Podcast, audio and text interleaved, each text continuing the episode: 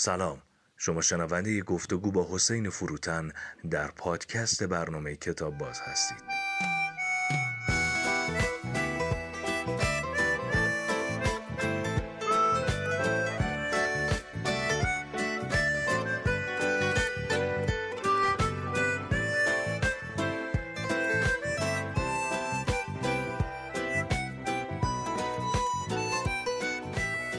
آقای حسین فروتن سلام. سلام به شما سروش جان و سلام به بیننده های برنامه. خوشحالم که در خدمتتون هستم. منم خیلی خوشحالم خیلی خوشحالم که در فصل پنجم کتاب باز در سال 1399 در خدمت شما بودیم. آخرین برنامه این سال هست. امیدوارم که سال بعد سال خیلی خوبی برای شما باشه و ما این افتخار رو داشته باشیم که هم در ماه مبارک رمضان هم در فصل بعدی کتاب باز باز هم در خدمت شما باش امیدوارم خیلی ممنونم ازت که این مدت تحمل کردی از بیننده های برنامه که تحمل کردن. اگرم بخوام در مورد این تاریخ گذشته فصل پنج بگم این که یه موقعی اگر من از روی خامی و بی تجربگی واقعا بدون تعارف یه کتابی رو معرفی کردم که لزوما برای تک تک بیننده ها قابل استفاده نبوده و بابت این حالا به من گفتن که این چرا همش نقاشی بود یکی گفته این چرا انقدر سخت بود یکی گفته که من چی نفهمیدم عذرخواهی می‌کنم.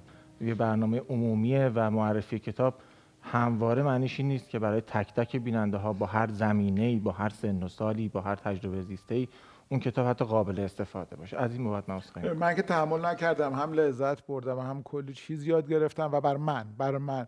مهمترین وجه شما که با اکثر حرفاتون خیلی وقتا موافقم با بخشیش باید فکر کنم یا با یه جاهایش مشکل دارم. اینه که همیشه علامت سوال ایجاد می‌کنین و همیشه باعث میشین که آدم بعدا به صحبت ها فکر بکنه تحمل کنه چی بهتر از این. شما که لطف داری ولی من خیلی خوشحال میشم. اگه همین برداشتی که شما از این در واقع فصل پشت سر داشتی بیننده هم داشته باشن. اگر بیایم عنوان برنامه هایی که با همدیگه اینجا در موردش صحبت کردیم رو یه مرور بکنیم اولین چیزی که به ذهن می‌رسی که چه آدم بلا تکلیفی چه آدم بی پروژه‌ای چرا مثل مثلا کارشناسای کار درست دیگه نیامد یک موضوعی رو برداره و اون رو از اول تا آخر بشکافه؟ چرا انقدر موضوعهای مطرح شده و رها شده؟ ولی وقتی من برداشت رو از شما که در واقع اینجا مستقیم با شما گفتگو کردم از شما میشنوم خوشحال میشم که یه جوری این پروژه‌ای که در واقع بوده ولی پشت همه این فراینده بوده دیده شده فهمیده شده و خیلی جای دلگرمی داره. اگه بخوام بگم که واقعا چیکار کردیم در فصل گذشته و چه اتفاقی به نظر من افتاده من چرا ازش خوشحالم دقیقا همینه که حالا بزرگتر از این که علامت سوال ایجاد بشه من فقط اینو مطرح کنم که به خیلی از چیزها میشه فکر کرد. یعنی حتی اون سوالی هم که مطرح کردیم لزوما مد نظر من نبوده نظر شخص من نبوده یا خیلی از این چیزها مسئله و مطالبه روزانه من نبوده. ولی اینکه یک چیزهای خیلی محکمی خیلی جا افتاده ای مثل آموزش رسمی یا خیلی مثال های دیگر رو. اینجا با همدیگه در موردش صحبت کردیم و دیدیم که میشه به اینا فکر کرد آره واقعا پروژه من بوده. و این رو دوست دارم که هر کسی با هر چیزی که خودش بهش گرفتاره باهاش مواجهه باهاش دست به گریبانه این رو از این سری که پشت سر گذاشتیم اینو برداره. و امیدوارم که در ادامه برنامه هم این ادامه داشته باشه. برای من که خیلی میگم بوده. الان دارم مرور می‌کنم. همینجوری یادم میاد ویتکنشتاین فلسفه قاره‌ای راسل فرزندآوری امید و ناامیدی. قبلش علم و شبه علم. اصلا یعنی واقعا همه جا نقطه گذاری هایی شده برای ایستادن و فکر کردن.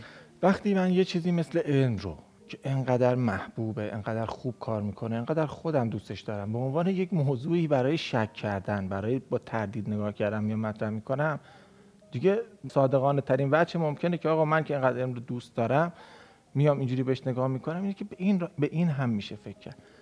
کلمه ترسناکی داره این که می‌خوام بگم.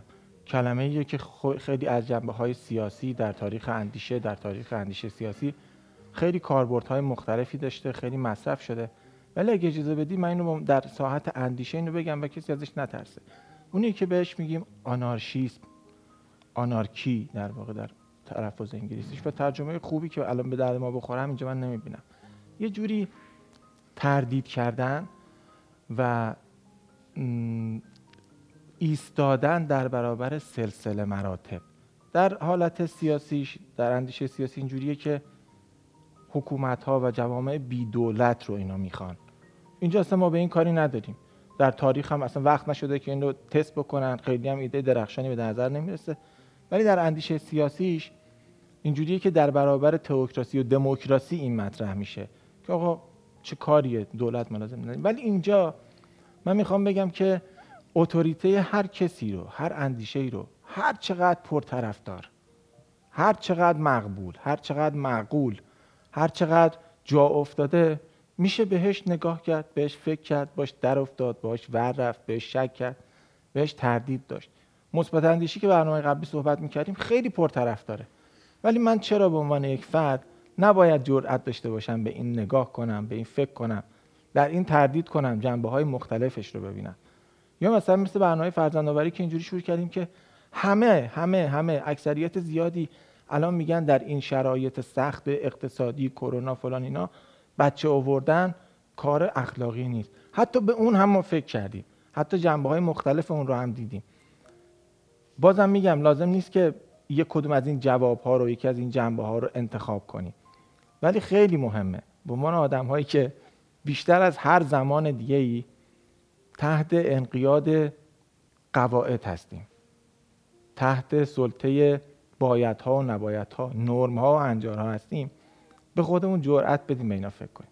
به عنوان آدم هایی که در این شرایط زندگی می‌کنیم آدم هایی که برای عبور و مرورمون در خیابون خط کشیدن و یک فشار مثبت اجتماعی هست که بین خطوط رانندگی کنیم. به عنوان آدمایی که سر چهارراه برامون چراغ گذاشتن و میگن وقتی این رنگی شد عبور کن. بیشتر از هر زمان دیگه اجبار داریم. بیشتر از هر زبان دیگه فشار هنجاری و اجتماعی داریم. و اینا در ظاهرشون خیلی خوب به نظر می‌رسن.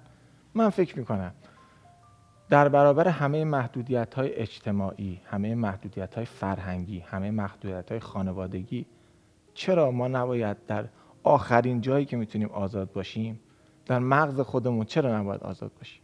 من فکر می‌کنم این آزادی خیلی گوهر گرانبهاییه. آزادی برای انسان خیلی چیز زی قیمت و کمیاب و دور از دسترسیه. و الان در زمانه ای که حتی شبکه های اجتماعی به ما فشار میارن که چجوری زندگی کنیم چجوری دیده بشیم چجوری شکل همدیگه باشیم چجوری شکل همدیگه خوشحالی کنیم چجوری شکل همدیگه به نظر برسیم. حداقل این آخرین جاها آخرین پناهگاه های آزادی رو برای خودمون نگه داریم. خیلی الان رواله که ما در فتها مدها در پوشش در انتخاب موسیقی در شنیدن موسیقی فیلم ها حتی کتاب ها دنبال رو این فتها باشیم. ببینیم فد بله. همین پیروی حالا خیلی بی منطق از چیزها مثل میشه بفهمین که فد چیه؟ همون همون ماجرای مد در لباس و پوشش در چیزهای غیر از اون. پیروی کورکورانه ما از یک سلیقه و خاصی که شاید خودمون نپسندیم و دنبال اون را بیفتیم. یه مثالی که قبل از این برنامه من دیدم یه بنده خدایی بر اساس همینها یک شلوار پاره خریده بود. که به خاطر سرما مجبور شده و زیرش یه شلوار دیگه بپوشه. یعنی اینقدر این ماجرا می‌تونه کورکورانه باشه. ما در تمام این ماجراها حتی میگم در انتخاب موسیقی دنبال این چیزا راه میافتیم. آهنگایی که هیت میشن همه باید بشنونشون همه باید دوستشون داشته باشن. ولی اون آخرین جا رو دیگه برای خودمون نگه داریم. اون آخرین جا منظور درون ذهن خودمونه. آره لاقل. ببین خیلی پذیرفته شده که ما الان برده صنعت مد باشیم. این خیلی بردگی جا افتاده ایه یعنی اون کسی که شلوار پاره نخره یا شلوارش به خاطر استعمال پاره بشه از جامعه بیرون میافته.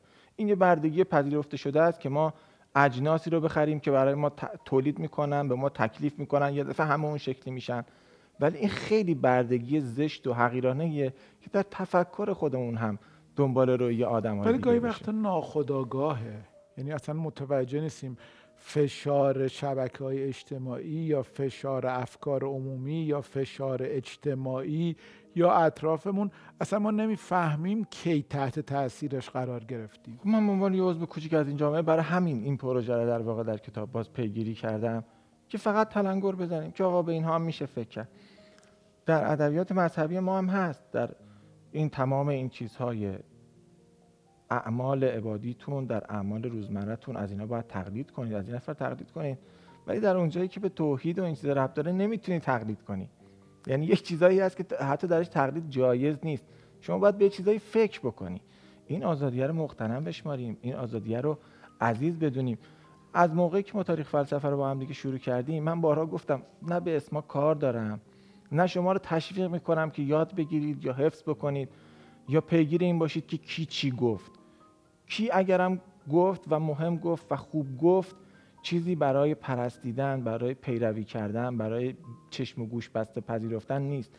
اگر کتابی در مورد تاریخ فلسفه معرفی کردیم که مخصوصا روی کتاب های دست گذاشتم که اگه ایده ای رو گفته اومده نقد آدم بعدیرم بهش گفته. یعنی گفتم انقدر این افکار اندیشه ها ذهن ها درخشانن که هر کسی رو گیر میندازن. ولی خب میترسم از اینکه خیلی آدم ها گیر اینا بیفتن. این آزادیمون رو در این حوزه نگه داریم. همونجور که گفتم از اون ماجرای آنارشی در حوزه معرفتی در حوزه اندیشه خودمون نترسیم.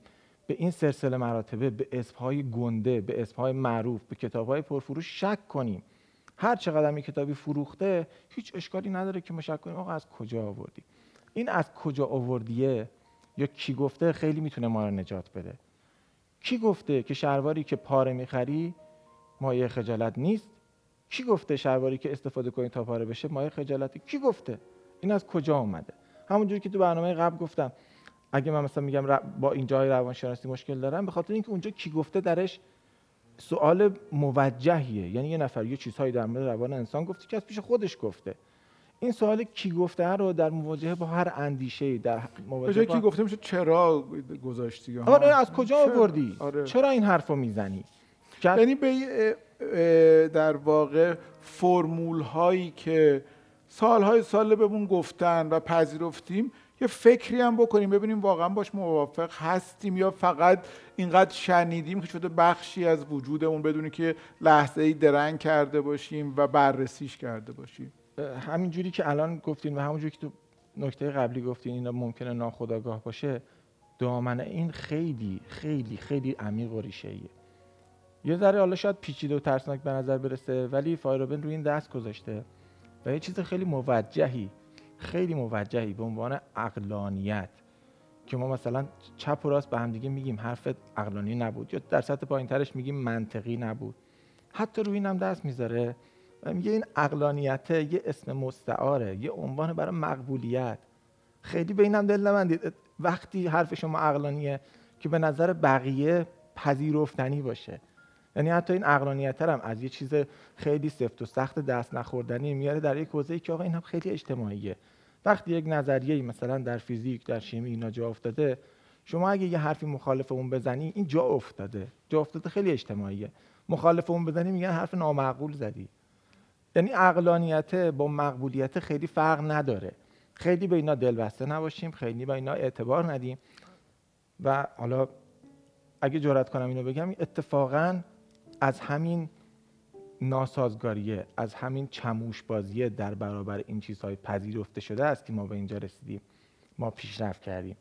اگر که می‌گفت همه می‌گفتن که وای ماشین بخار چقدر خوبه چقدر خوب کار می‌کنه.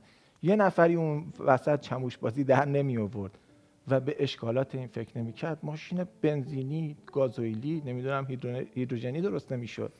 کسی از قار نمیمد بیرون که جای ترسناکی هم بود هنوز تو قار داشتیم همینطوره یعنی اگر یکی نمی‌گفت چرا همه لختن لباس نمیپوشید تو سرما همونجوری ما لخت مونده بودیم.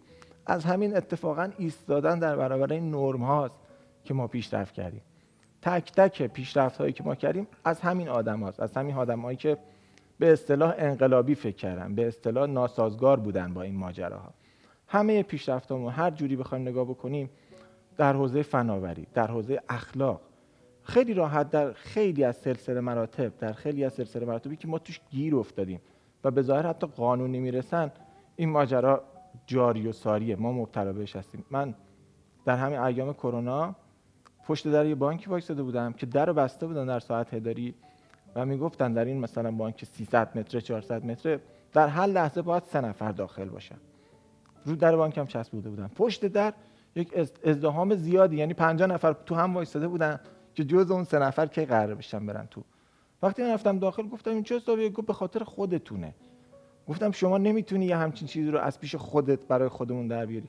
وقتی با بازرسی بانک پیگیری کردم دیدم اینا دیدم که من به عنوان یک شهروند عادی وقتی زیر بار این اجبار غیر منطقی به عقل خودم نرفتم از فردا اون کاغذ کنده میشه.